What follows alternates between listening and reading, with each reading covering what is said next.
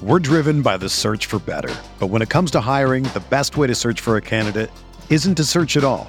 Don't search match with Indeed. Indeed is your matching and hiring platform with over 350 million global monthly visitors, according to Indeed data, and a matching engine that helps you find quality candidates fast. Ditch the busy work. Use Indeed for scheduling, screening, and messaging so you can connect with candidates faster. Leveraging over 140 million qualifications and preferences every day, Indeed's matching engine is constantly learning from your preferences, so the more you use Indeed, the better it gets.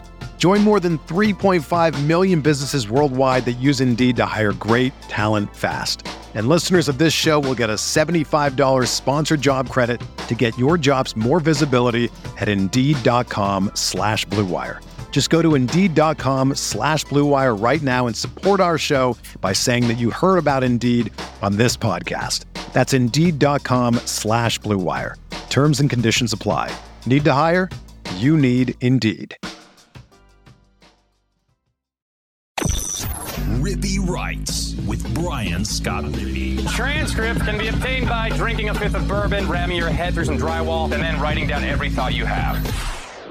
What is up on a Monday? I am Brian Scott Rippee. Thank you for tuning into another edition of the Rippee Writes podcast. It is our Sunday SEC baseball conversation with Collin Brister that is uh, more uh, gotten away from uh, what happened on the field over the weekend and more toward big picture questions. But nevertheless, Ole Miss was officially eliminated from NC, or excuse me, SEC tournament con- contention this weekend basically marking the end of their season. They will play three meaningless games in Tuscaloosa, Alabama next weekend. Really, for the first time in the Mike Bianco era, Ole Miss will have a weekend of meaningless baseball.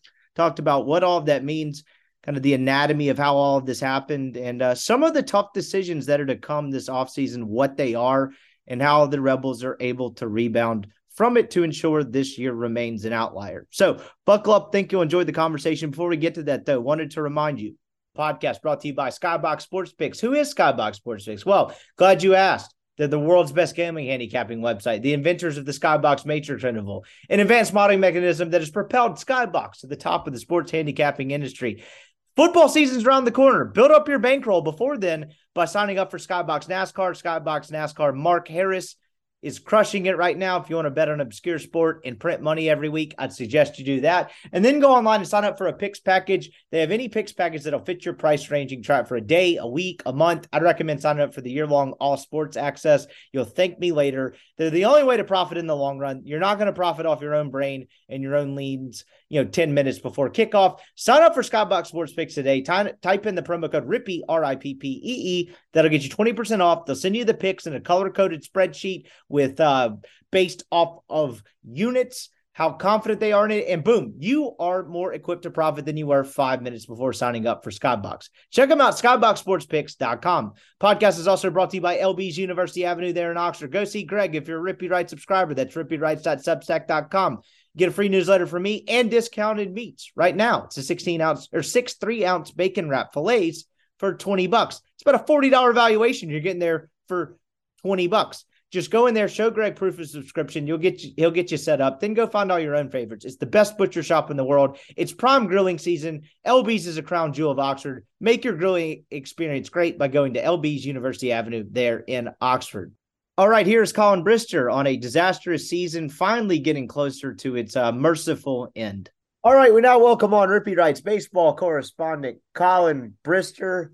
And this is basically an act of protest at this point. Like I, I feel like they're testing our fortitude. It's almost like sticking it to the man that we continue to do it every week, but if, they can't stop us. How are you? If I had told you in February, you have to pick one of these records is going to be correct. You have to pick the correct one. Ole Miss is 21 and 6 after 27 games or 6 and 21 after 27. Which one are you picking? Oh, it's 21 uh, and 6. Uh, yeah, I it's think 20- it's 21 and 6. No, dude, I just 21 and 6 is so damn hard to get to. It, it, it is, but if you had told me a Mike Bianco team was going 6 and 21, I'd be like, okay, you're doing drugs. Yeah, good that's drugs. also Very fair. I don't know. It just took me a minute to fully process both sides of it because I don't know. The latter's the true one. So I guess that was maybe what, what screwed me up. like, And dude, this league is so good. Like 21 and 6 would be all-time stuff, but also in weird ways, 6 and 21 is all-time stuff. It's Okay. it's really just unbelievable. So um, I, I know we got- we're here to talk about Ole Miss. I have a hot take though that I just I got to spit out. Okay? Sure. Um, the LSU Tigers are not going to Omaha. Well, I think the book is out on them now. Uh, They're to not. some degree, they're not very good without Skenes, or uh, uh, No, outside of Skenes, I should say, not without. He's not injured. they're horrific on the mound, like horrifically bad. They're as bad as Mississippi State and Ole Miss on the mound when Ty Floyd or Paul Skenes isn't pitching. Yep. And they've had some injuries as well, and some guys kind of be in and out of the lineup, but I didn't figure it'd be this bad, particularly, uh, I don't know, with the NIL numbers that were floated out about them. I, I would hope their manager throws How- three with a nice breaking ball. How can Christian Little not get an out? that doesn't make any sense to me. I, I don't understand it. Um, but I, I the re- I watched the end of their game today, and I'm like, all of these guys stink right now. Um, so I don't know how they're getting through a super regional um with no semblance of a bullpen. I mean, I know how they're winning one game, but man, they are they are terrible. Um, outside of those two guys on the mound. Um, but yeah, no, tough weekend for the Rebels. I went to my first SEC game this week. Um, I guess I am a psychopath. Yeah, this week of all weeks, what was that experience like? So, uh, well, I left in the fifth inning because I was miserable. I was frankly miserable the entire time. I got talked into going. Um, they're like, you, you, you're, they're like, you're been a fair weather fan if you're going to the College World Series in Omaha, but you're, you're not going to the, uh, you know, to an SEC game this year. It's like, well, in complete fairness, the the schedule's kind of screwed me, right? Because they play the doubleheader on Friday against Florida, Auburn, and Arkansas, and I couldn't go to any of those because obviously we play baseball on Friday. And then we have the one game on Saturday. Well, I'm not. I don't particularly want to go to a game where Ole Miss is trying to fend off a sweep. So really, the only series I could have made something happen uh, was the Saturday game against Georgia. I could have. I could have made that one happen. But other than that, I, I really didn't have much opportunity. Um, so I was like, I guess I'll go to an SEC game. And after um, they hit the grand slam that went about 485 feet, um, and I'm being conservative there. I was like, you know what? It's time to it's time to go to the square. I'm gonna I'm gonna do something else with my life. Yeah, I mean, I'm not actually sure I buy the uh, comparison of you. If you go to Omaha, that means you you need to go when they're six and twenty uh, on their on the fast track to being six and twenty one. I didn't think about the Friday double headers. They've had a lot of. They've had three of those this Yeah. year. Sort of bizarre. This one was. uh this one was yeah another Friday doubleheader, then finish it on Saturday. But I, I they've had three of those this year. That's rather unusual. I'm not sure I can remember a year where they had that.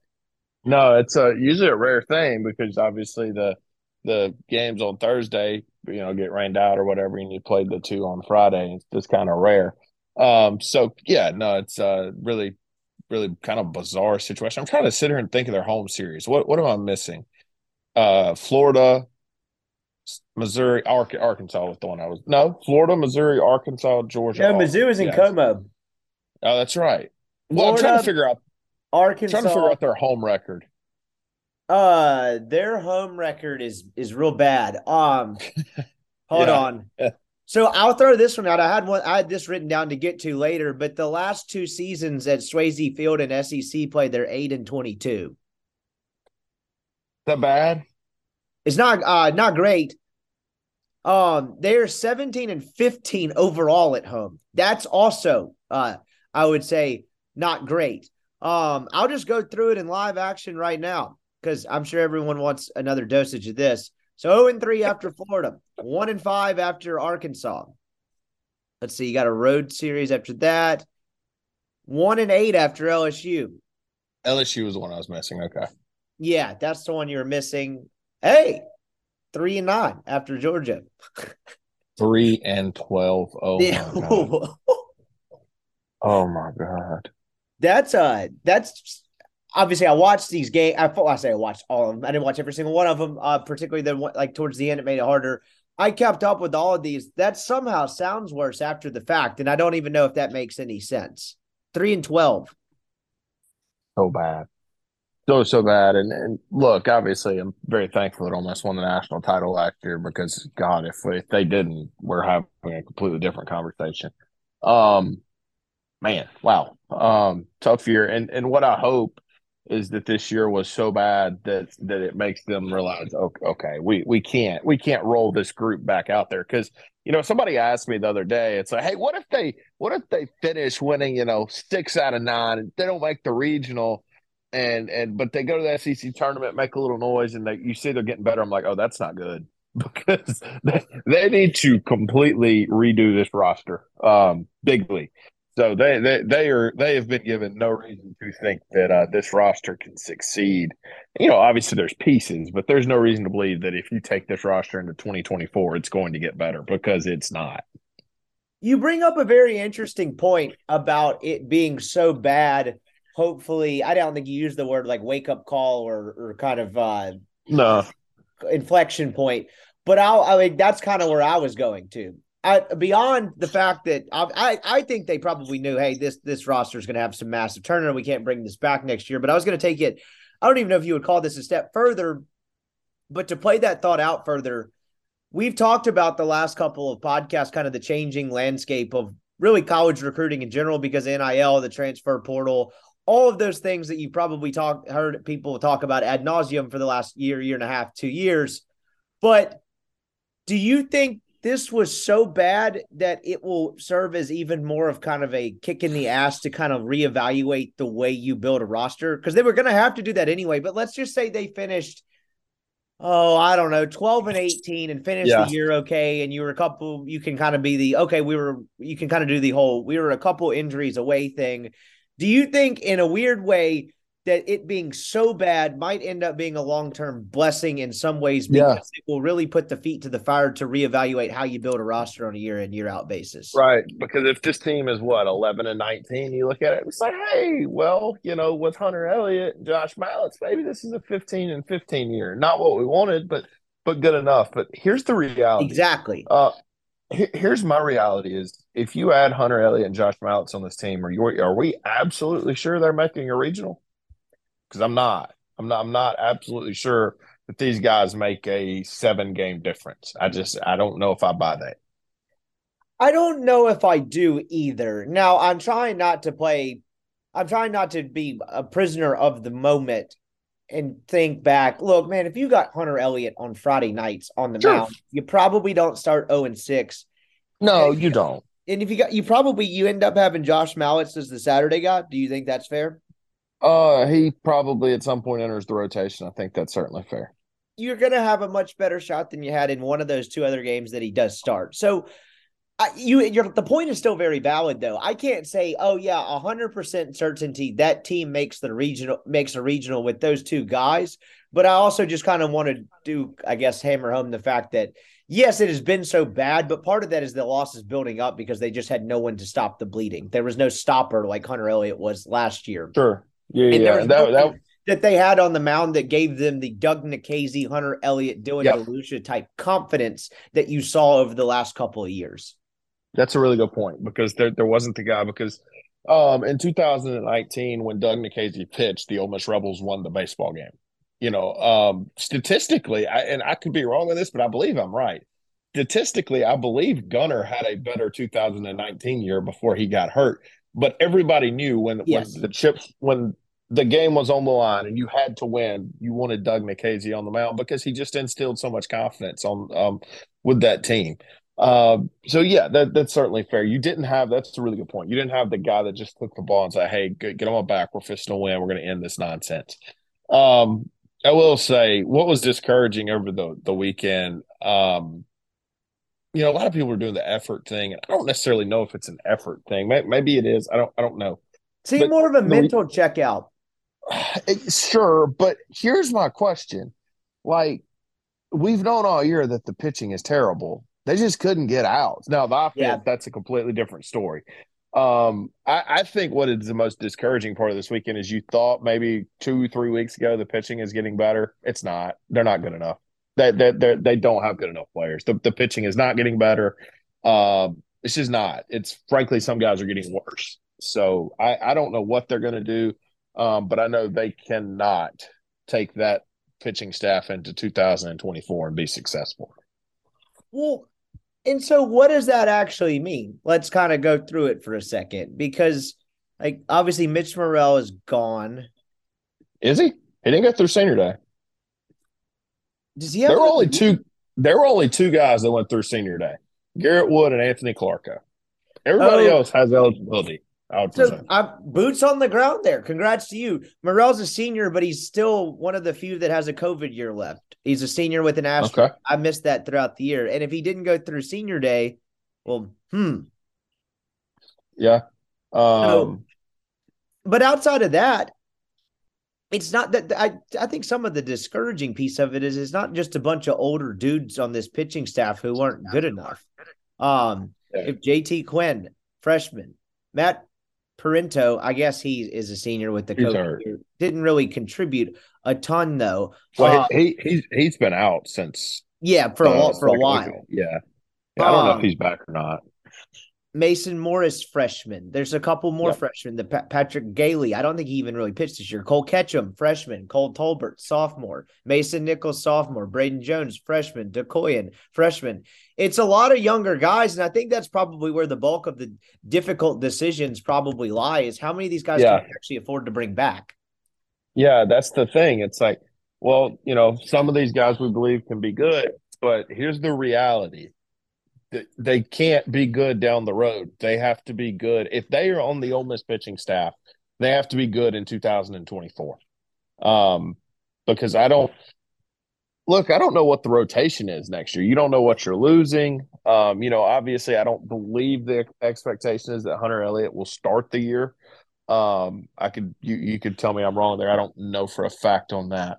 Um, but they've got to have dudes on this roster that that can go get. Man, how many times? Because I, I can answer the question at zero. How many times this year has somebody taken the baseball and just went and won a game by themselves? In 53 games, it has not happened. Nobody has just put the team on their back and gone and won a baseball game. The closest is Doherty against Maryland the second time. Yeah, that Uh, was what I was going to go to.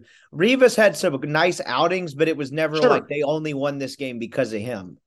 Yeah, no, no, no. There was never the the gunner outing against Auburn, or and I'm not saying that there's not a gunner on the staff or the Doug outing against Mississippi State in that same year. I, I understand that there's no those guys aren't on the staff, but you would think over the course of the season that at least once um, somebody would just take the ball and go kick somebody in the teeth, and that has not happened. No, it is not. And the other side of it too is you think like I feel like in years past, to some degree, when a team has a young pitching staff, you can kind of anticipate maybe a slight jump the next year. It's like, all right, this makes sense. It's a whole bunch of freshmen.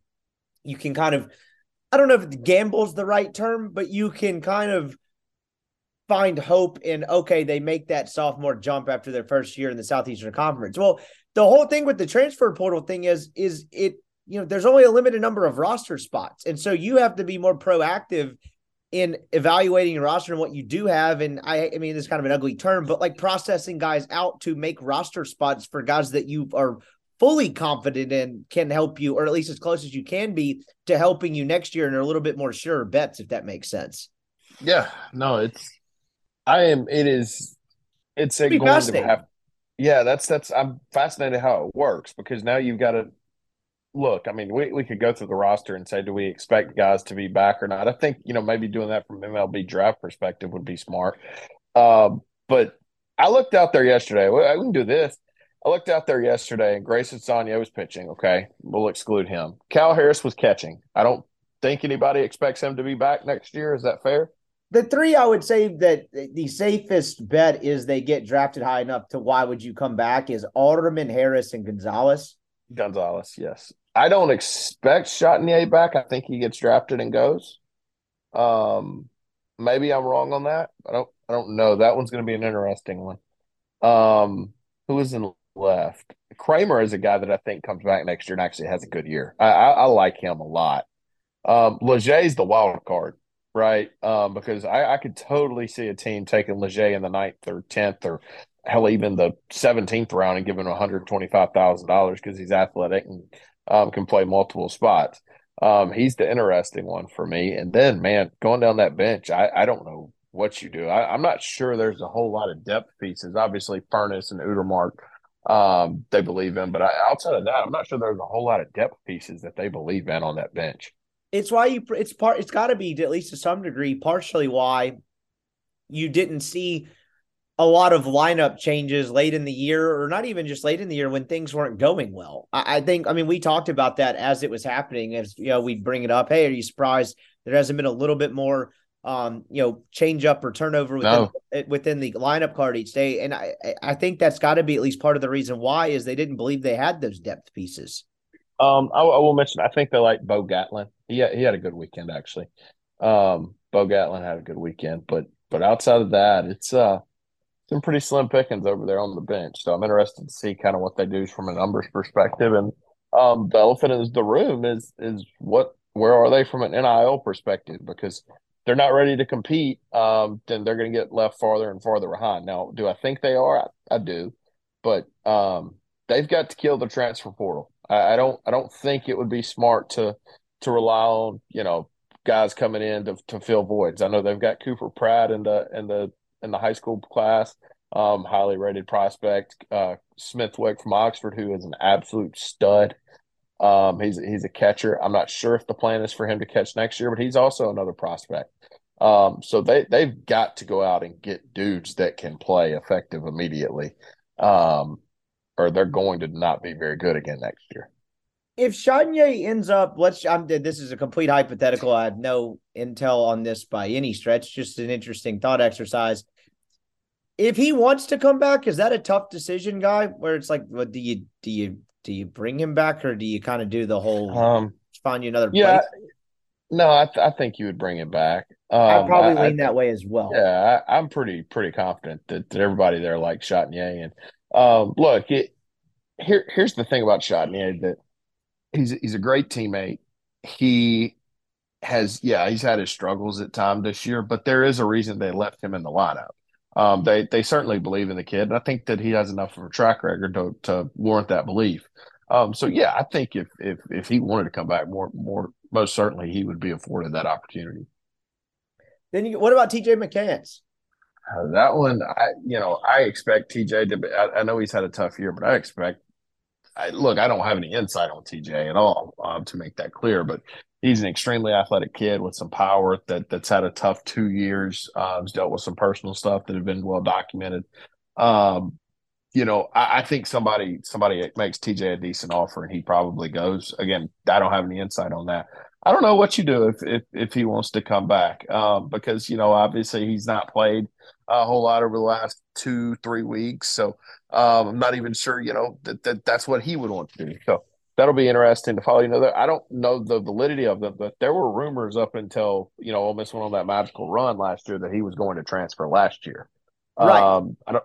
So I, I I don't I don't know what that would look like for him. I think TJ goes pro, but I can't say that for certain. I once again lean toward the same thing. I think my just a gut feeling would Yeah, tell me that is. that's ultimately what ends up happening. I think some of that is kind of the rumblings last year, like you said before they went on that run as well. So I would lean that he's probably not back. Uh, they had some transfer news over the weekend. Banks Tolly allegedly has another year of eligibility. Um, he announced his intention to go to the transfer portal. I assume I, I don't think you'd make a transfer portal graphic if you're just going out into life in the world. Um, but I guess he's one of those guys that got caught up in the COVID. He's like, I'm transferring to uh, corporate America. Um, I don't think he has another. Uh, excuse me. I I didn't know. I He didn't. Know. I'm surprised he has another year left. I guess he, he's he was he was he was red shirted this year. Yes, he was redshirted this year. I think with in mind that he would probably end up transferring. But on March the 14th of the 2024 college baseball season, our guy will be 24 years old. There you go. State played a 25 year old last year. Oh, that's right. And he wasn't even the oldest guy in D1 baseball. Wasn't there one more that was older than him? Oh, that's right. I think there was another older guy. Yeah, that's crazy.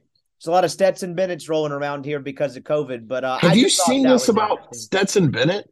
Yeah, he didn't get a degree. Um, How does that happen? you can't rush these things, man. It takes time. All he needs is another summer and maybe a semester or two more. If I'm his if I'm his parents, I am so pissed off. that that got out, or the fact that it happened. No, the fact that it happened. Well, What? What have you been doing, brother? Okay, well, fair enough. You would hope that that's the reaction. But the kid, you know, from a he may not have gone to college and got a degree, but he shook some hands. Let's say in the in the public relations, secure your future, make some connections. My my guy was on TV a lot. He has a couple of national titles. He he he earned some sort of uh of way of life that way, if if if nothing else. But yes, I feel like they would have just given him a degree if he wanted one. I, I would think so. Um, yeah, I mean, can you give him like an under the table, like one of those honorary degrees that they give to people sometimes, and then you just kind of go, you know, shh, no one has to know about this. So- and that becomes it. It's like Stetson Bennett has degrees. Like, does he really? Well, kind of. I don't, I don't want to turn this political, but um, doesn't Ole Miss one of Ole Miss's famous, most famous journalists not didn't graduate from the university?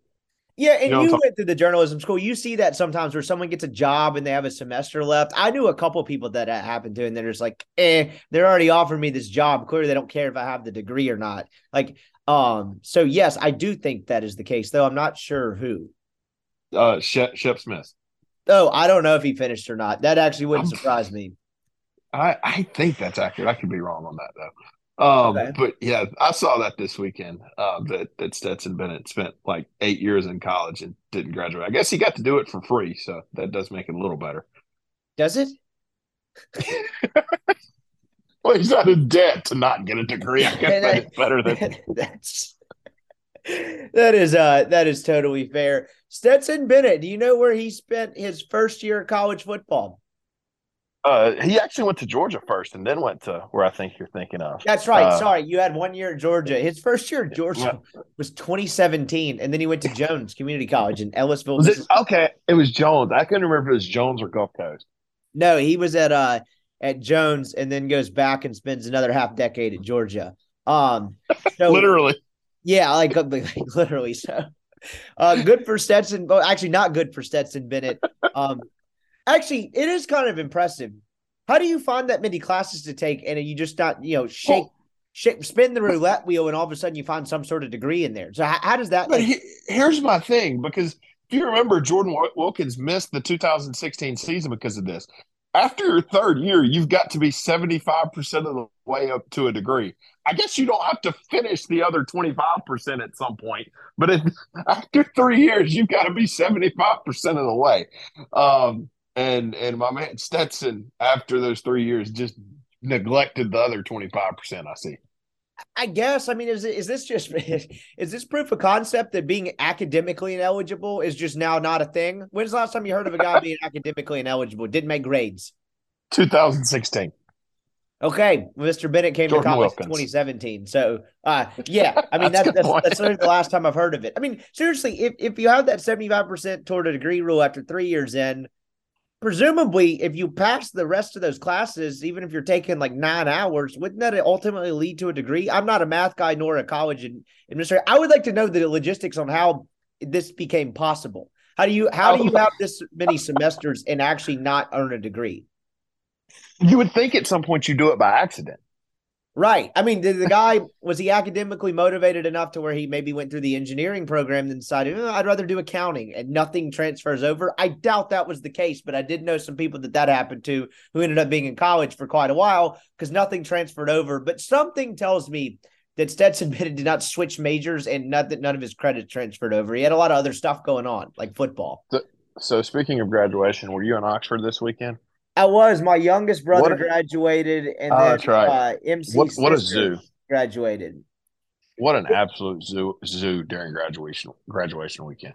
So it always is from a crowd standpoint. I, I don't know if Ole Miss deserves a pat on the back or a round of applause for this, but when I graduated, I've told this story on the podcast, I think a couple times. They had uh like a business school graduation in the morning, and then once ours was done, there was someone else, one another very large graduation coming in in the afternoon.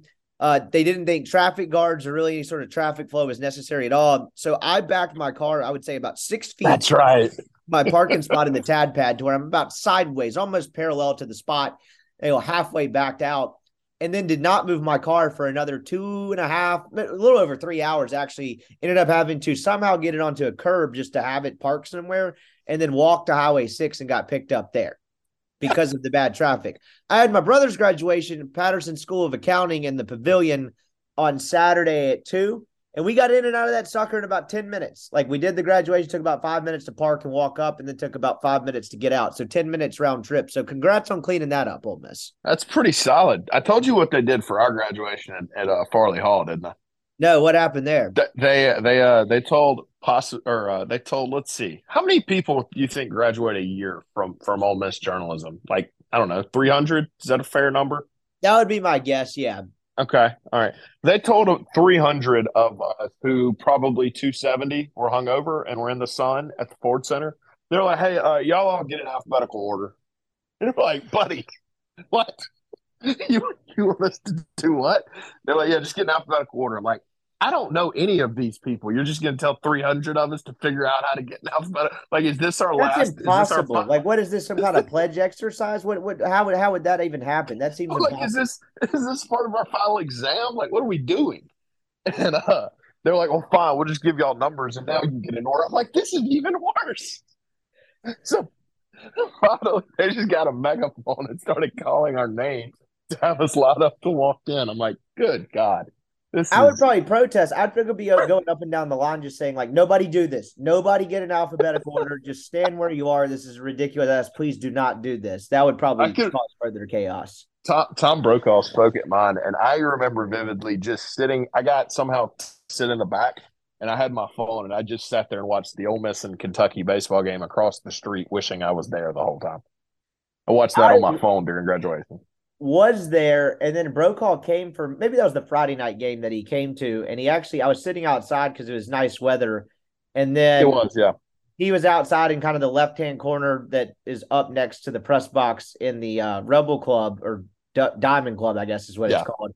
And I didn't really rec. I mean, I knew who Tom Brokaw was, and I didn't, but I didn't really like recognize who he was or like what like that he was the commencement speaker. So I just like, why is everybody walking up to talk to this old guy? And then someone was like, "That's Tom Brokaw," and I was like, "Okay, that makes a little more sense." Yeah. Graduation day is always like miserable for those, you know, who are like doing the graduating because there's no way you went to sleep before 3 30 a.m. Um, and now you got to wake up at eight and go sit in the grove and it's hot and some guy's talking. You're like, oh my God, it's time to go. I need a biscuit. Yeah, we uh we, we saw definitely signs of that. There were some students at the uh I can only speak for the graduation ceremony I attended, but uh this weekend a lot of kids looking worse for the wear. We were trying to wait on my brother outside afterward and we overheard one kid say that he woke up at 1. They were required to be there by 1:15, so not really sure how that one worked. Oh, but our no guy way did that have his diploma with him or the at least the casing that they gave it to. So I did he There- did have evidence that he made it. There's no way that kid smelled good. I, he didn't look great. I, I, I, his parents are out there listening, and you somehow know who this is. I apologize, but random dude who announced that he was woke up 15 minutes before they had to be there uh, did not look like he was in his tip shop shape. But hey, the man got his degree, and we can't shame him for that. But uh, they spread out the graduations too. Um, apparently some of them started on Wednesday. Uh, MC's sister actually knew someone who. Can you imagine this? She graduated and did the ceremony Wednesday, but had a fi- Friday final. Oh my God. I, what are the wait? No, I'm not going to take my final. Yeah, why would you go to that? I mean, you have to, but yeah, like that, that would make me mad actually. Do you? I mean, I get that you don't have the diploma when they do the ceremony, but if you have video evidence that you walked, like, I mean, I get it. Well, I, I, you do I have to know go, but of, man, my motivation level would be at an all-time low.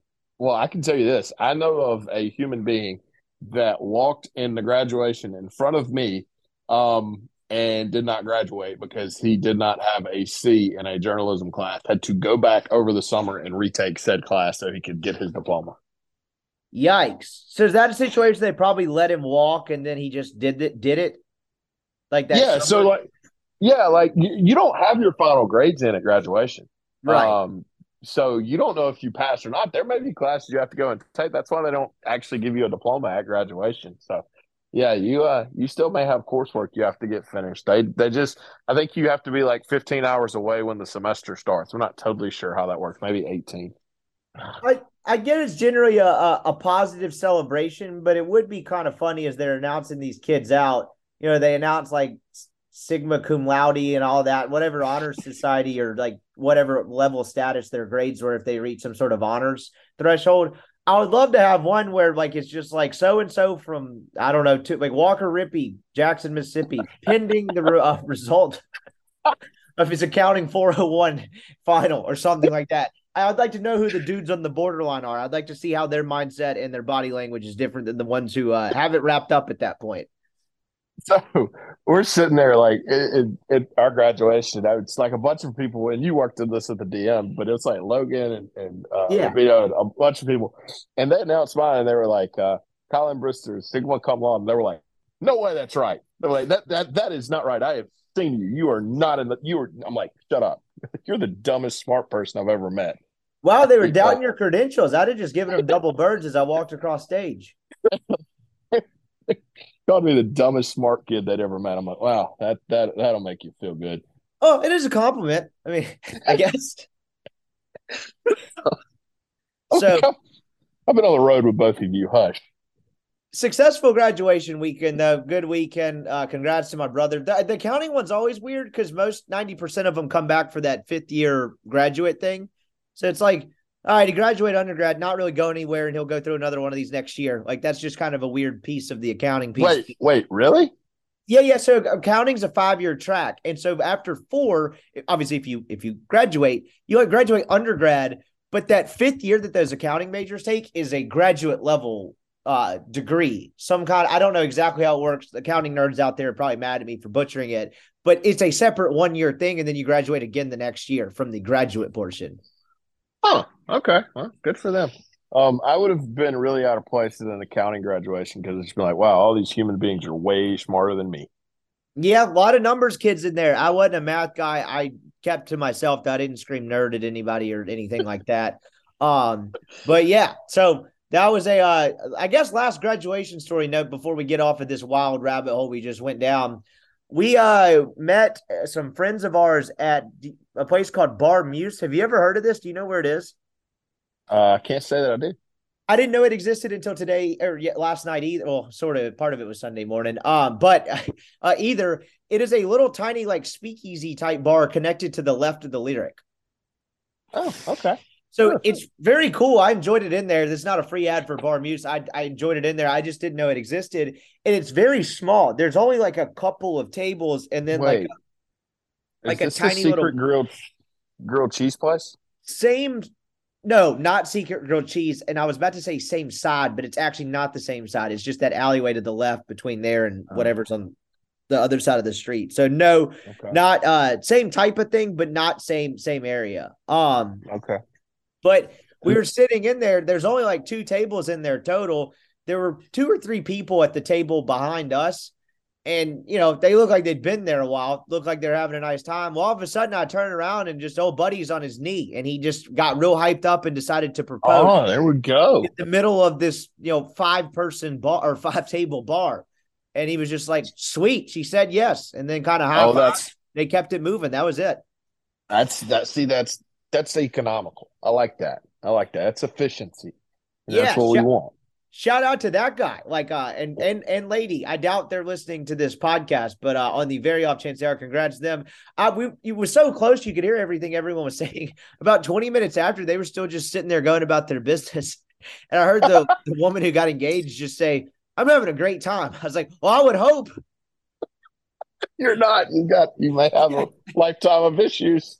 Do we still do secret grilled cheese? Is, is that still a thing I haven't been there in a long time, but uh, the I, I do enjoy I, like it was never really my thing. I prefer to go stand in line at Chicken on a Stick amongst that yeah. circus yeah. and that crowd, which is uh I say that very endearingly. I actually enjoy enjoy the scene there late at night.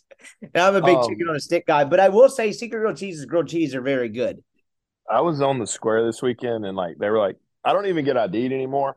Um, and then I realized like I can't keep doing. It. I turn like when we do this podcast next week, I'm going to be 30, and it's going to make me feel miserable. Like just pre hung over, or just the idea that you're 30. No, I will be 30 in a week. I'm like I can't hang out out here anymore. This is this this this is bad. Um, so can't can no longer go to the library on Thursday or Friday nights if I was wanted to partake in that. Man, I don't. Then I'm just creep at that point. Yeah, I just I don't have the crowd. I don't have the late night in me either. I no, uh, no. So I went Yeah. to we were at the bar Muse. We were meeting one of MC's friends for her birthday later after that, and we had been at uh, her sister's graduation party. But we weren't like obviously a lot of families around. It wasn't like we were just getting after it, drink for drink there. But we went there and ended up being a little bit later at night than I would have probably guessed. We would have stayed out, and I woke up feeling like, man, I didn't get my sleep this last night. And I was like, that might be the oldest thought I've ever had. But I was like, mad we stayed out the extra hour. Not mad that we actually did it, but I was like, damn, I wish it wasn't twelve thirty when we got home last night. So that's what I was in. I was in my buddy's apartment the Friday night before Ole Miss played Alabama, and it's like, man, we used to pay hundred like a hundred bucks to get into the library before tonight. I'm like, I don't think you could pay me a hundred bucks to go to the library tonight. There's no way I would go be paid a hundred bucks if I had to go sit in the library on a Friday night before Ole Miss played Alabama. That that just seems miserable now. That's how I know I'm old. It's crazy how that swings. Like you hit a very distinct point. And a lot of times it's when you're in the library. You all of a sudden, one time you'll just look around and just be like, you know what? This I'm is out. not it. this is not for me anymore. And then that point, you know.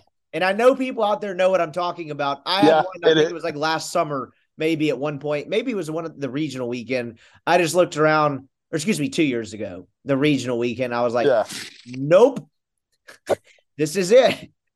So- and then I became old, I guess. yeah. I think that's the distinction of when you're old, when you no longer want to go to a crowded bar. Yes, that that means you're well on your way. You're on the you're you're you're pre old. I'll call it that. Like people are pretty mad. You're you're on the fast track to getting there. So, um, but yeah, crowded weekend at Oxford, but a good one overall. I don't even know how we got on that segue, but um, Whatever. It's better than talking Ole Miss baseball. Yeah, I was about to say my my I mentioned that just to point out I got no segue here. I'm just gonna pivot back to uh Ole Miss baseball for a second. Are you ready with uh I thought about calling this misery index, but I think that's been taken somewhere else. And I like the sarcastic nature of fun with numbers. Are you ready for this week's edition of Fun with Numbers with Ole Miss baseball? Absolutely. Hell yeah. Let's get weird. Okay. Um Ole Miss, where's the first one I had? Ole Miss allowed, pitching staff allowed the most hits in the SEC going into the last week, and they've given up 13 more than Mississippi State. Now, granted, they have not given up as many runs as Mississippi State, but they gave up the most hits in the Southeastern Southeastern Conference in conference play. These are all conference play stats only, by the way. Uh, Guess what opponents through nine weekends, 27 games have hit against Ole Miss in conference play? Uh, three thirty. Wow. Actually, you uh oversold it. It's it, it has not been that bad. It's a, it's just a mere 301. Oh my god. Now that is not second worst. Mississippi State's opposing batting average or uh, is 306. Yeah, but they won a series in Baton Rouge, and Ole Miss had to hurt themselves to win a series. And I don't, I don't, no pun intended, but like they had to get in a dogfight to win a series versus a very not good Georgia team who probably not making the tournament. Now I know we'll get there in a minute, but um, yeah, Tough no, Miss. them over the weekend on Saturday. Yeah, that's that can't that can't happen. Um, they got, I think they got came from behind again today. Um, but yeah, no, Ole Miss very bad on the mound, very, very, very bad. Um, so I don't know. It's uh, it's it's not good. Drew. The guess what their ERA is in SEC play? Uh, six point five. 764. Oh my god. Would you like to guess what Mississippi? yeah. Would you like to guess what Mississippi State says? Eight. Not 63. Oh my god. Dude, that Dude, seems. I get walks are a much bigger issue with their staff, and that's why you kind of see them behind Ole Miss in some of these categories. That's hard to do, man. Nine Oh sixty three. God. But hey, they just won a series in, in Baton Rouge. Ole Miss doesn't, can't say that. Um, man, that's uh, wow. Uh, there are arms in Mississippi. I'll just put it out there. The I'll say this. I'll say this. The team down in Hattiesburg does not seem to have an issue getting arms. They do not. To the point They- where uh, clubs like Florida are picking off their arms year after year, and they're still competent pitching. Yeah, they they don't seem to have an issue getting arms. Um, maybe make a call down there and see how they do it. We're driven by the search for better. But when it comes to hiring, the best way to search for a candidate isn't to search at all. Don't search match with Indeed. Indeed is your matching and hiring platform with over 350 million global monthly visitors, according to Indeed data, and a matching engine that helps you find quality candidates fast. Ditch the busy work. Use Indeed for scheduling, screening, and messaging so you can connect with candidates faster. Leveraging over 140 million qualifications and preferences every day, Indeed's matching engine is constantly learning from your preferences, so the more you use Indeed, the better it gets. Join more than 3.5 million businesses worldwide that use Indeed to hire great talent fast. And listeners of this show will get a $75 sponsored job credit to get your jobs more visibility at Indeed.com slash BlueWire. Just go to Indeed.com slash BlueWire right now and support our show by saying that you heard about Indeed on this podcast. That's Indeed.com slash BlueWire. Terms and conditions apply. Need to hire? You need Indeed. The best way to learn a language? Immersion. Living where the language is spoken and using it every day. But if that's not in the cards this year, you can still learn a language the second best way, and that's with Babbel.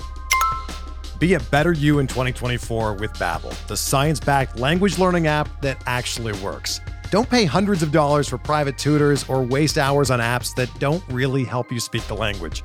Babbel's quick 10-minute lessons are handcrafted by over 200 language experts and help you start speaking a new language in as little as 3 weeks.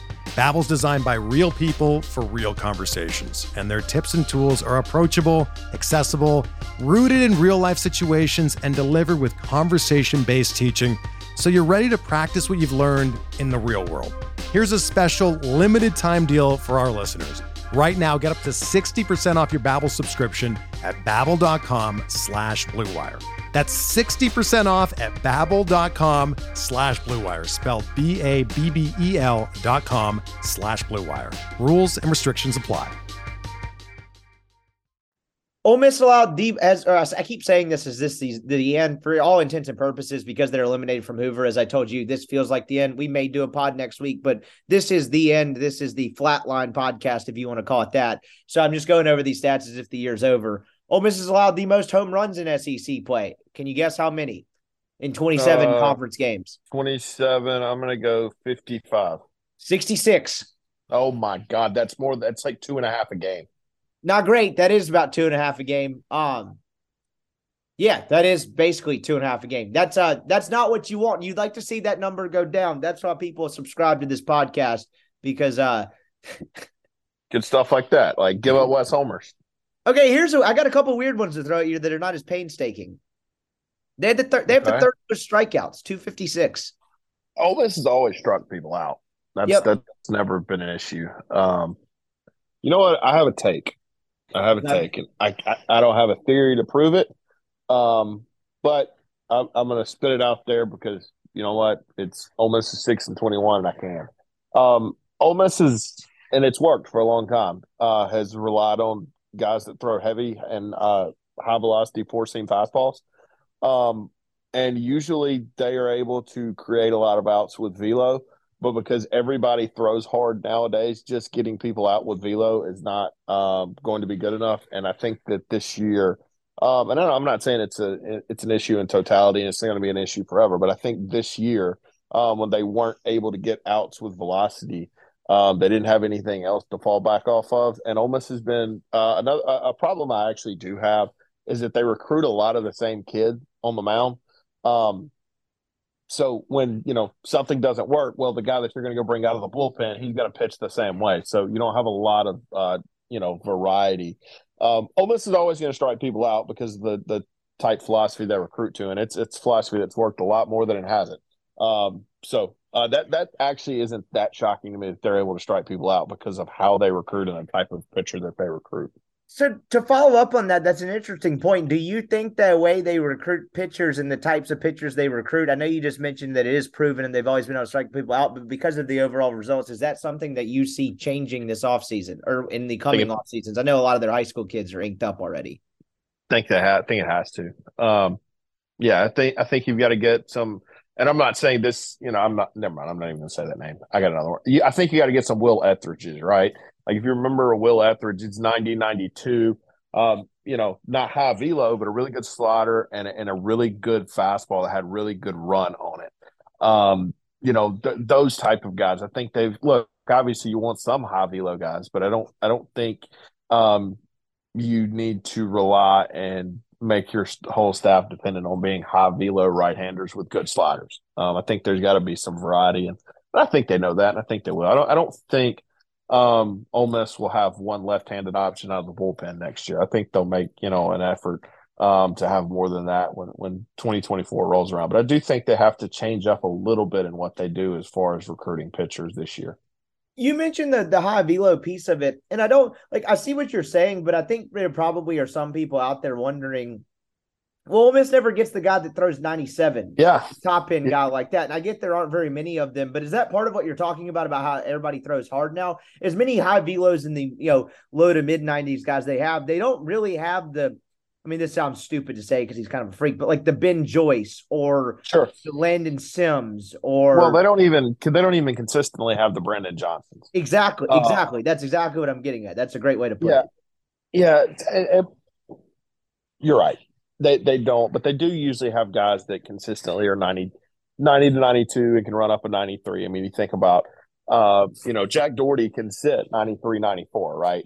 Um, you know, so so guys like that, and and for whatever reason this year, I, I do think that the more we get into this, um, this high velo era, that that guys are going to be able to time up fastballs. I mean, we see it more and more every day. The the game is extremely offensive, so I do think there has to be an element of, of you've got to be able to adapt and and and get the guy that can throw a two seam fastball in on a guy's fist, and and a, and a guy that can throw a right on right changeup um, you know, and obviously there is an there is a place for for the type guys that they've always recruited, and I think there'll be a large place for them within that program. But I do think that this year, especially when they go out and recruit um, out of the transfer portal, they're going to have to get guys that maybe are a li- little bit different um, than than the guys they've always recruited. And again, that that has always led to success. And Mike Bianco is a well of a pitching coach. Uh, but I just think that they're going to have to go out and get some guys that can can pitch from different arm angles, different arm slots, and and create outs, um, and maybe not just be the prototypical high, you know, decent velo right hander with a good slider that they always bring in. Yeah, exactly. And like what? But my like my question was why? Why has that been the case? Is it just like in your opinion? Is it just there? There not that many of those guys out there. Why have they not consistently had the brand, even the Brandon Johnson? Um, that's a good question. I I don't, I don't know. Um, I don't know. I I and, and I I don't know.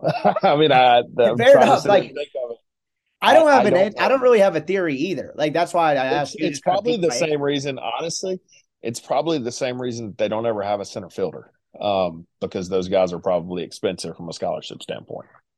Fair. I think that's probably ultimately what it boils down to, as well. Um, I had a couple more fun with numbers, but let's. I mean, this is not. This is be. This is really. I don't know how much fun anyone's having with this. How about this? They hit the most doubles.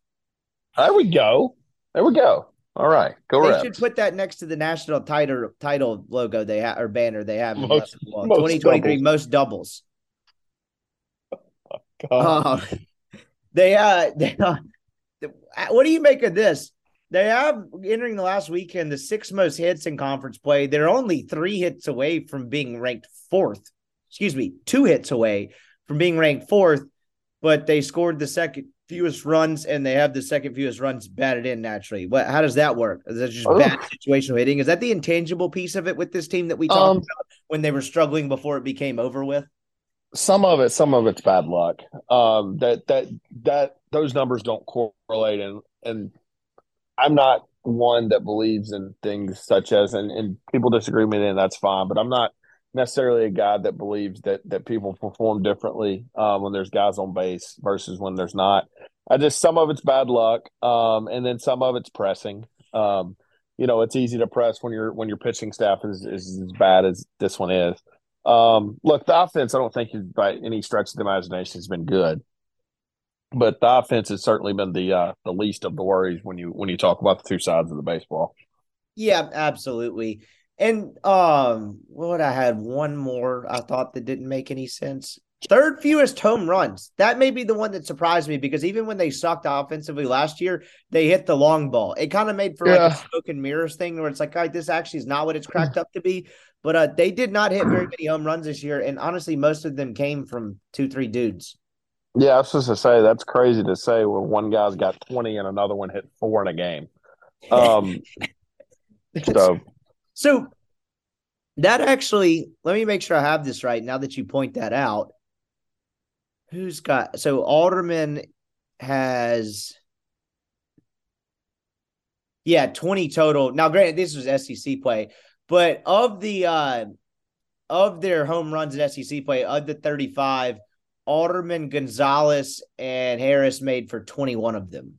Oof. Yeah, so 60%. Yeah. Um, wow. That was that was crazy. what made Ole Miss's lineup so good last year when they were good was man it was one through nine and I don't think you can say honestly with this point at any point in SEC play was this lineup good one through nine. I don't think they ever got there. I don't think they did either. I, I certainly don't remember the game. Now, granted, yeah. you did, you did. I don't know if Sunday at Missouri scoring 21, sure. 20 runs counts, uh, but I get what just, you mean. There's no actual stretch where it felt like it was clicking one through nine, aside from yeah, you know, yeah, inning or two, one off. Yeah, I'm not, not necessarily one game, but over the weekend, you never felt like, oh, this lineup's competitive one through nine. No, it's it's not. It's competitive maybe one through six, maybe you know when Chatagnier got hot one through seven. Um, but but there were there were holes in that lineup to be certain. And that's what that like the difference between that and last year, like you said, when they were good, it was one through nine. And when they were bad last year, remember it felt like one through five. And then once you got to six or seven, it was like, all right, this is these are going to be three, four empty at bats in a row. Where this team, even when it when it was going, I don't know if you're grading on a, a, a curve here, like average, you still had holes throughout like it was still one through six. It never really even got close to it. And that's probably partially why they're in the position they're in. The last thing I really wanted to get to on this is the NIL piece of it. Yeah. We mentioned at the top of it when we uh when we were talking about kind of the roster overall that's coming in the very fascinating offseason.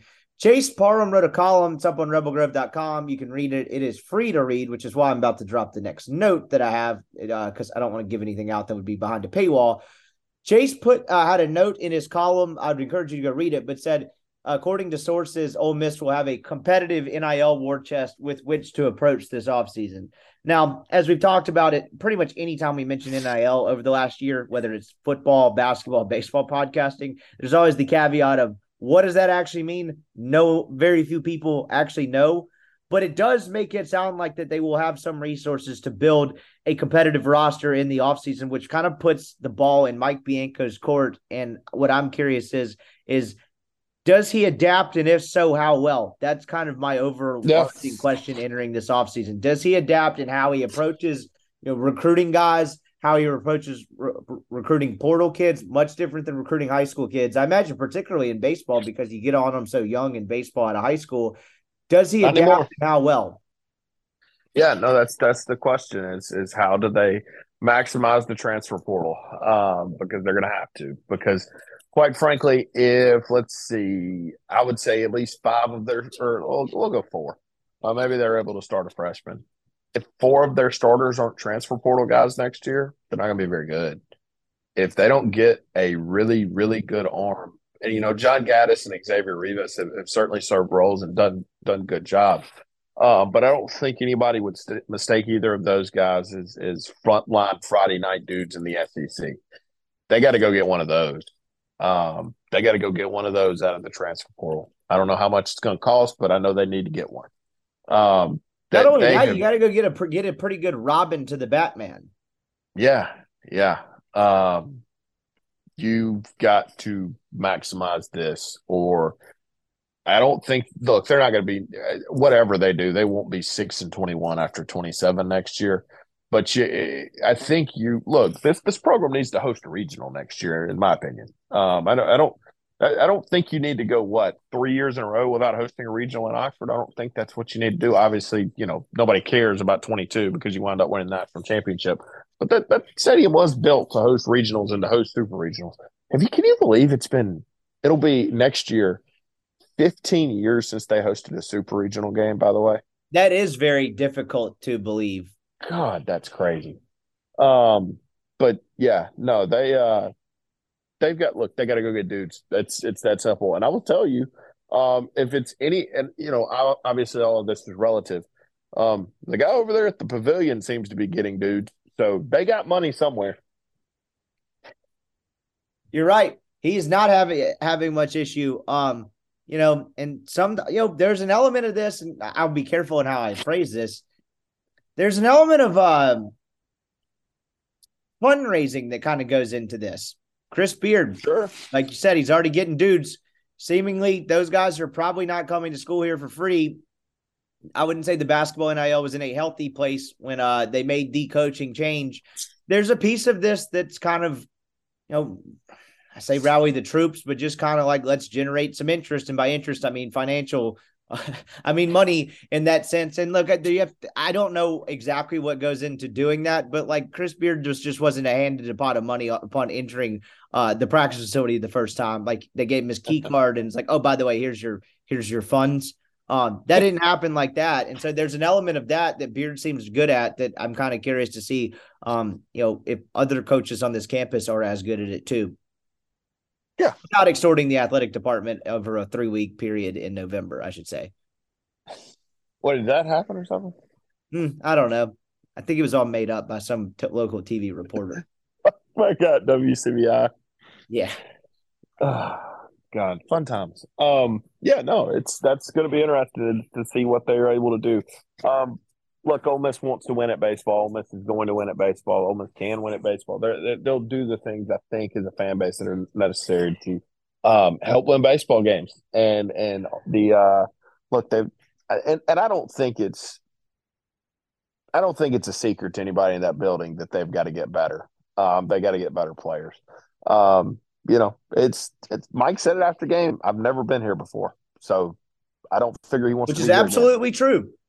Yeah, no, he's look. He's going to go play. I, I, almost said this yesterday. He's going to, for the first time on Thursday night in Tuscaloosa, play in a baseball game, or he won't play. Uh, well, hell, he might, may may help.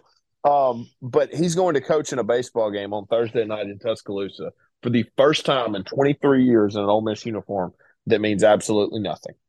Literally, you think about it. Every other game that he's ever coached in in an Ole Miss uniform meant something. The years that he didn't make the postseason, he was right there. In 2002, if they win the last game of the year, they get into the SEC tournament, likely make the tournament. 2011, if they win on the last day in Fayetteville, their last game, they make the SEC tournament, likely make the tournament. In 2017, if they beat Auburn that day in the SEC tournament, they likely in. make the tournament. Every single game he has ever coached meant something as far as the postseason. The game he coached this Thursday night will mean absolutely nothing. Um, so I say that to say he he- he's not going to enjoy being in this place, and I figured that they know they have to get more talented. It is crazy when you kind of put it in that context. And he's been here, what, 23 years, and this really will be the first meaningless game he's ever coached in, which is just a wild, wild place to be. Again, I never Well, thought it would be this bad. It's good and bad, right? Like that that speaks to the consistency, and it also speaks to how how terrible they are this year. Yeah, I mean, honestly, litigating like what this year, like how palatable and acceptable it is, is in some ways meaningless. Like it's now like, okay, this happened. You know, this is uncharted waters. What do you do to ensure that it remains uncharted waters? You know what I'm kind of of feels like where this is at. You know what I'm kind of shocked I never saw this year was was people talking about how they're just resting on their laurels from you know winning the national title. It's like no, if you watch this team, they're not resting on their laurels. They're just not very good. I was about to say, not enough dudes from the national title team that had any sort of major say, like play like say on this team. like you know what I mean? Like, Like, God- there are enough guys. The roster is different enough. You see the results. Like Yeah. they definitely weren't resting on their laurels uh, from that national title season. And to be fair, you mentioned something earlier when we were talking about the fun with numbers stat that that was not actually a fun segment at all. You mentioned luck. It is worth pointing out that on top of this season being as bad as it was and them simply not being good enough, they had some real rough luck in multi- Sure. multitude of ways. And it just felt like that, coupled with the fact they figured out they just weren't good enough, really just made for a miserable year. I mean, this has been a long, long year from a it has. even just at, like our standpoint, a content standpoint. This has been brutally boring. I just I would put it that way. I've not I've not been interested the last couple weekends. Yeah. Um, well, I went multiple weekends, and and some of it was because I was coaching, and some of it was because you know I was in a wedding and, and other things. But I went multiple weekends this year where I mean, I'll be honest, I didn't watch pitch because I just knew they weren't good enough to win. So I mean, we we can pretend that they're going to beat LSU in a game, but they're probably not. You know what I mean? Um, there are people you know, I that I know that I talk Ole Miss baseball with regularly that the checkout from like I would say LSU weekend in April on was really remarkable. Like people that usually keep up with every game, you know, I would say to some degree, like every pitch, were just like, yeah, I don't know, didn't watch a ton of that one. It's like the the collective checkout was something to behold. It was very foreign. You haven't really ever had that, as we just discussed, but it was Well- weird to experience. nobody nobody did it last year. Um, you know what I mean? So, and that team was bad through 21 games. Um, I think people were just able to, and, and credit to them being smart, like look at this team and go, okay, this is not that they're not trying. Um, this is not that, you know, they're poorly coached. This is, uh, this team's not good enough. It's like, you know, when you watch the 2000, here's an example. When you watch the 2019 Ole Miss football Rebels that went four and eight, did anybody watch them and like, oh, these guys, these guys quit? No, no, no. You watch them and like, oh, they're not very good because they don't have many good players. Um, you know, that's kind of what I feel like this team is. You just, you know, you, you watch this team like, oh, they're they're not extremely talented. It is what it is. Yep. So I don't know. I, well, I did have a couple questions for you. You mentioned going Saturday. You mentioned, I think I asked you this before we started recording, so I just fire up the question again. What was the crowd like? Um, it was weird. There there was plenty of people there. Uh, there there were there were plenty of people there. Uh, but it it just felt dead. And I mean, obviously, there's reason that it felt dead. Um, one because the team is not very good.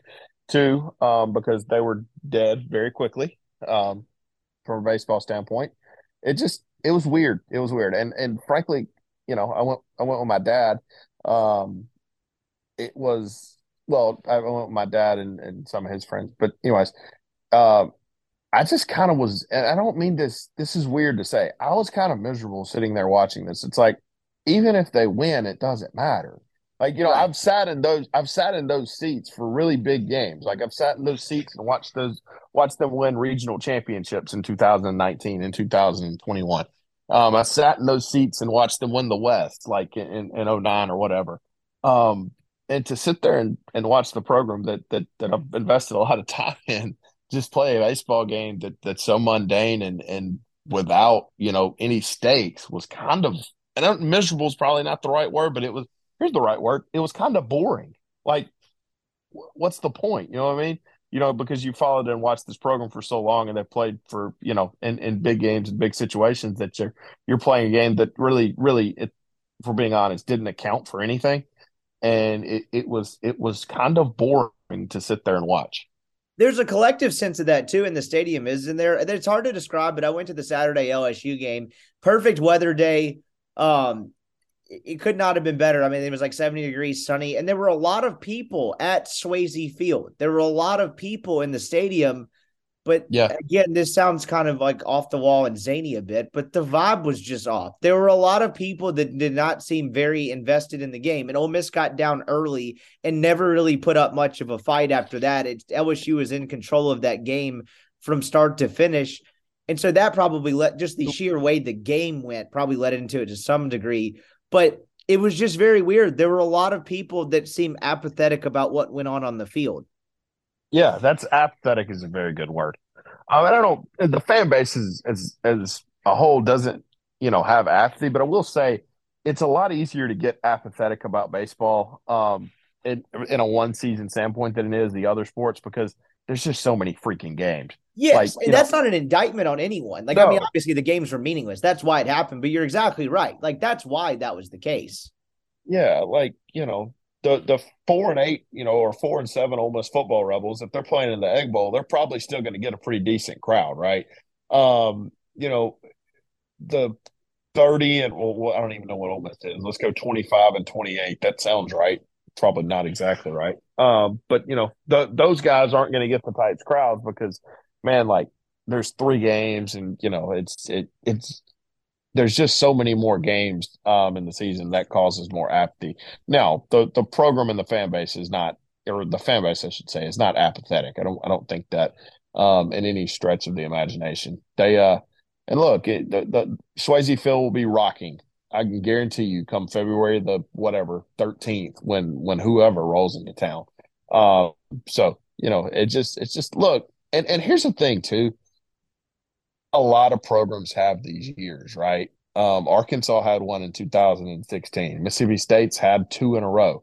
Um, LSU's had these years. It's been a little while for them, but they've had these years before.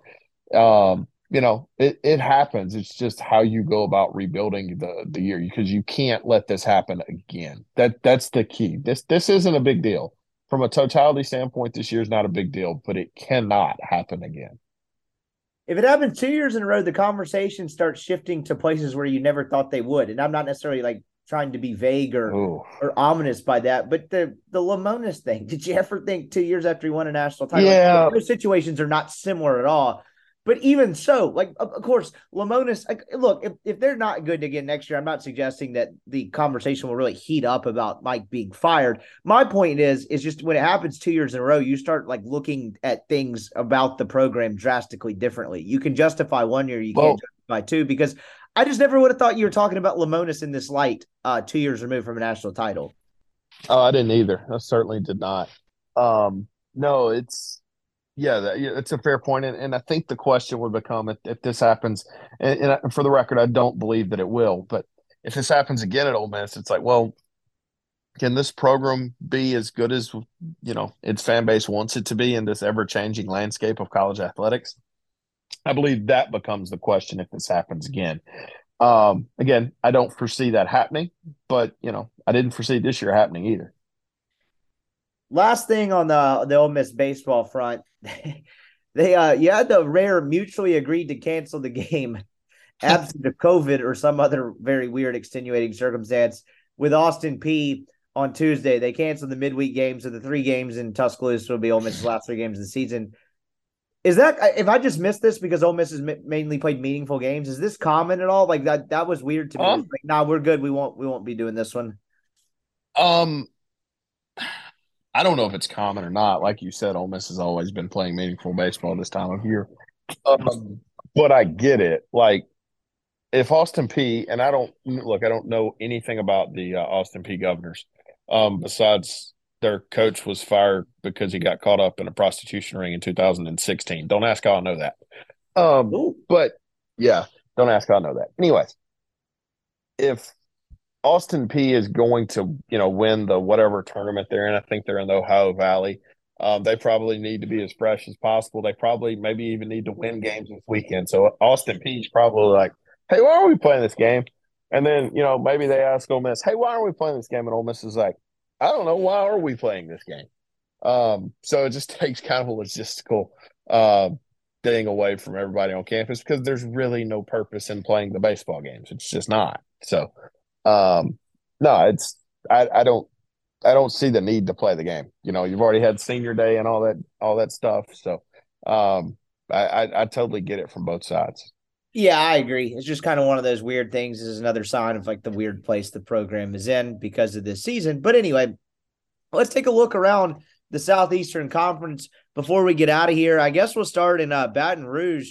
Uh, kind of you led off the show with this take, but Mississippi State uh, series is even going into this uh, finale. Mississippi State, I believe, gets down 13 to 4, comes all the way back to win the game and takes a series in Baton Rouge. Probably the craziest result of the weekend. Yeah. Um, yeah, no, definitely. Definitely. Um, I did not see that one coming, especially after, you know, Skenes dominated them on Friday. Um, Bulldogs still playing hard. LSU not very good. Not very good. You uh look, Ty Floyd is fine for them in game two, but man, if if Ty Floyd and Paul Skenes aren't pitching, the uh, the Tigers are terrible on the mound. At some point, you think that bites them. Yeah, I would think so too. At some point in the postseason, you can get by with two pitchers and a couple bullpen arms, but if you don't have that, as I say, two starters and a couple bullpen arms, if you don't have those two starters, um, boy, it uh, it makes it tough to get through a regional and a super regional. Maybe the most significant results of the weekend uh, Vanderbilt no longer in the driver's seat to win the SEC West. They get swept by Florida over the weekend, and Florida is now sitting in the driver's seat at 18 and 9 with Vanderbilt at 17 and 10. I didn't can't tell you I saw that coming. Florida's really good. Yeah, they're if I had to pick a team today to win the national title, it's them.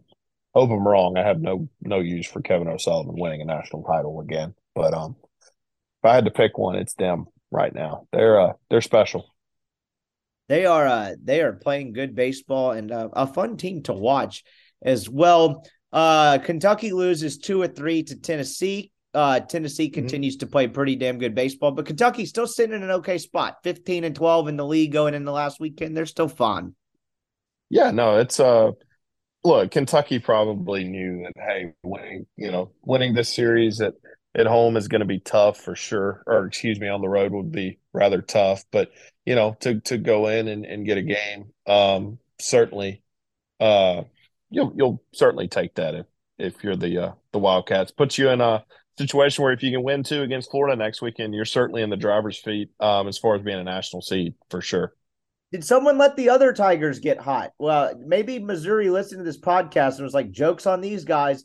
They sweep Georgia this weekend in Columbia. They win a kind of a crazy game on Saturday, 14 to 12, then win another one run game on Sunday. Um, did someone let the Tigers get hot? They're now nine. What are they? Nine. I think they've had a game canceled, so they are nine and seventeen. Yeah, they played no, one less game. They're, no, no, no, no. They're ten and seventeen. That hasn't. Oh, that, that is not updated yet. That's I see Georgia's ten and sixteen. Yeah, that's correct. Wow, Georgia goes in the weekend ten and fourteen, having a chance to play a pretty bad Mizzou team and get swept. That's a bold strategy, Cotton. Yeah, not not great for the uh for uh for Georgia. That's um that's that's not going to go well for the uh for the whole hosting chances or excuse me the at large chances. Does that get the seat warm for Scott Stricklin? I know nothing about that situation, but make you yeah. Think. Um yeah, no, you would you would certainly think uh certainly think that it could. Um why are they ever bad at baseball? I don't know. They shouldn't they be. Care? They shouldn't be. Yeah. Um. Uh, just just a note. Just put this out there. Tennessee at home in the SEC play. Uh-huh. Twelve and three. Twelve and three. Um. On the road, two and ten. That's crazy. Wild. That is wild. um. Wow. Two and ten. Not great. No. no. It's probably because of how unfairly they get treated by all their opponents when they go on the That's road. a good point. They probably make fun of them um, and and uh, they don't you know don't play well on the road. Should they ever have to play road games? We should probably give that's wow. This that's a really good point. Should the Vols be you know like you know all time quarterback? Should they be all time home team? It just seems kind of disrespectful that they make them play as many on the road as they def to at home. I wonder if that's ever crossed Tony Vitello's mind. South Carolina loses two at three against Arkansas. I don't know. Tough to win against Arkansas. I believe that series was in Fayetteville as well. 15 and 11 for South Carolina. Um, they're still, I don't know. They'll probably make the tournament. Do they host? Remember they had that oh, game South Carolina. LSU. Yeah, they'll probably they, they, should still host. They've lost three series in a row, so um, not not great there, but um, yeah, they they should still host for sure. Well, that's going to do it. That's our look around the SEC. This has been another podcast. We probably need to do one next week just to say we made it through the 2023 season. Maybe later throw that on a resume. But uh, he is Collin Brister. I appreciate the time as always, my man. We'll check in with you again at some point. Sounds good, my man. All right, that was Collin Brister. Appreciate his time as always. We might talk to him next week. That felt like an end of the season wrap up podcast, given that any sort of postseason play being mathematically eliminated this weekend. But we'll kind of see how it goes. Thank you for listening to this podcast. As always, got some different stuff down the pipe for you this week that I think you'll enjoy. So looking forward to it. You'll have a great start to your week. Everyone is talking about magnesium. It's all you hear about. But why? What do we know about magnesium? Well, magnesium is the number one mineral that 75% of Americans are deficient in. If you are a woman over 35, magnesium will help you rediscover balance, energy, and vitality. Magnesium supports more than 300 enzymatic reactions in your body, including those involved in hormonal balance. From functional medicine doctors to mental well being and female hormone experts, we all know that magnesium is the one mineral to improve all aspects of well being and health. But which one? Magnesium Breakthrough from Bioptimizers the trusted choice recommended by leading experts with seven best absorbed forms of magnesium to ensure your body receives the support it needs for overall well-being. Go to bioptimizers.com slash balance today and use code BALANCE10 for 10% off. Support your journey to wellness at B I O P T I M I Z E R S dot com forward slash balance. Magnesium breakthrough from Bioptimizers, your foundation to optimal health and vitality.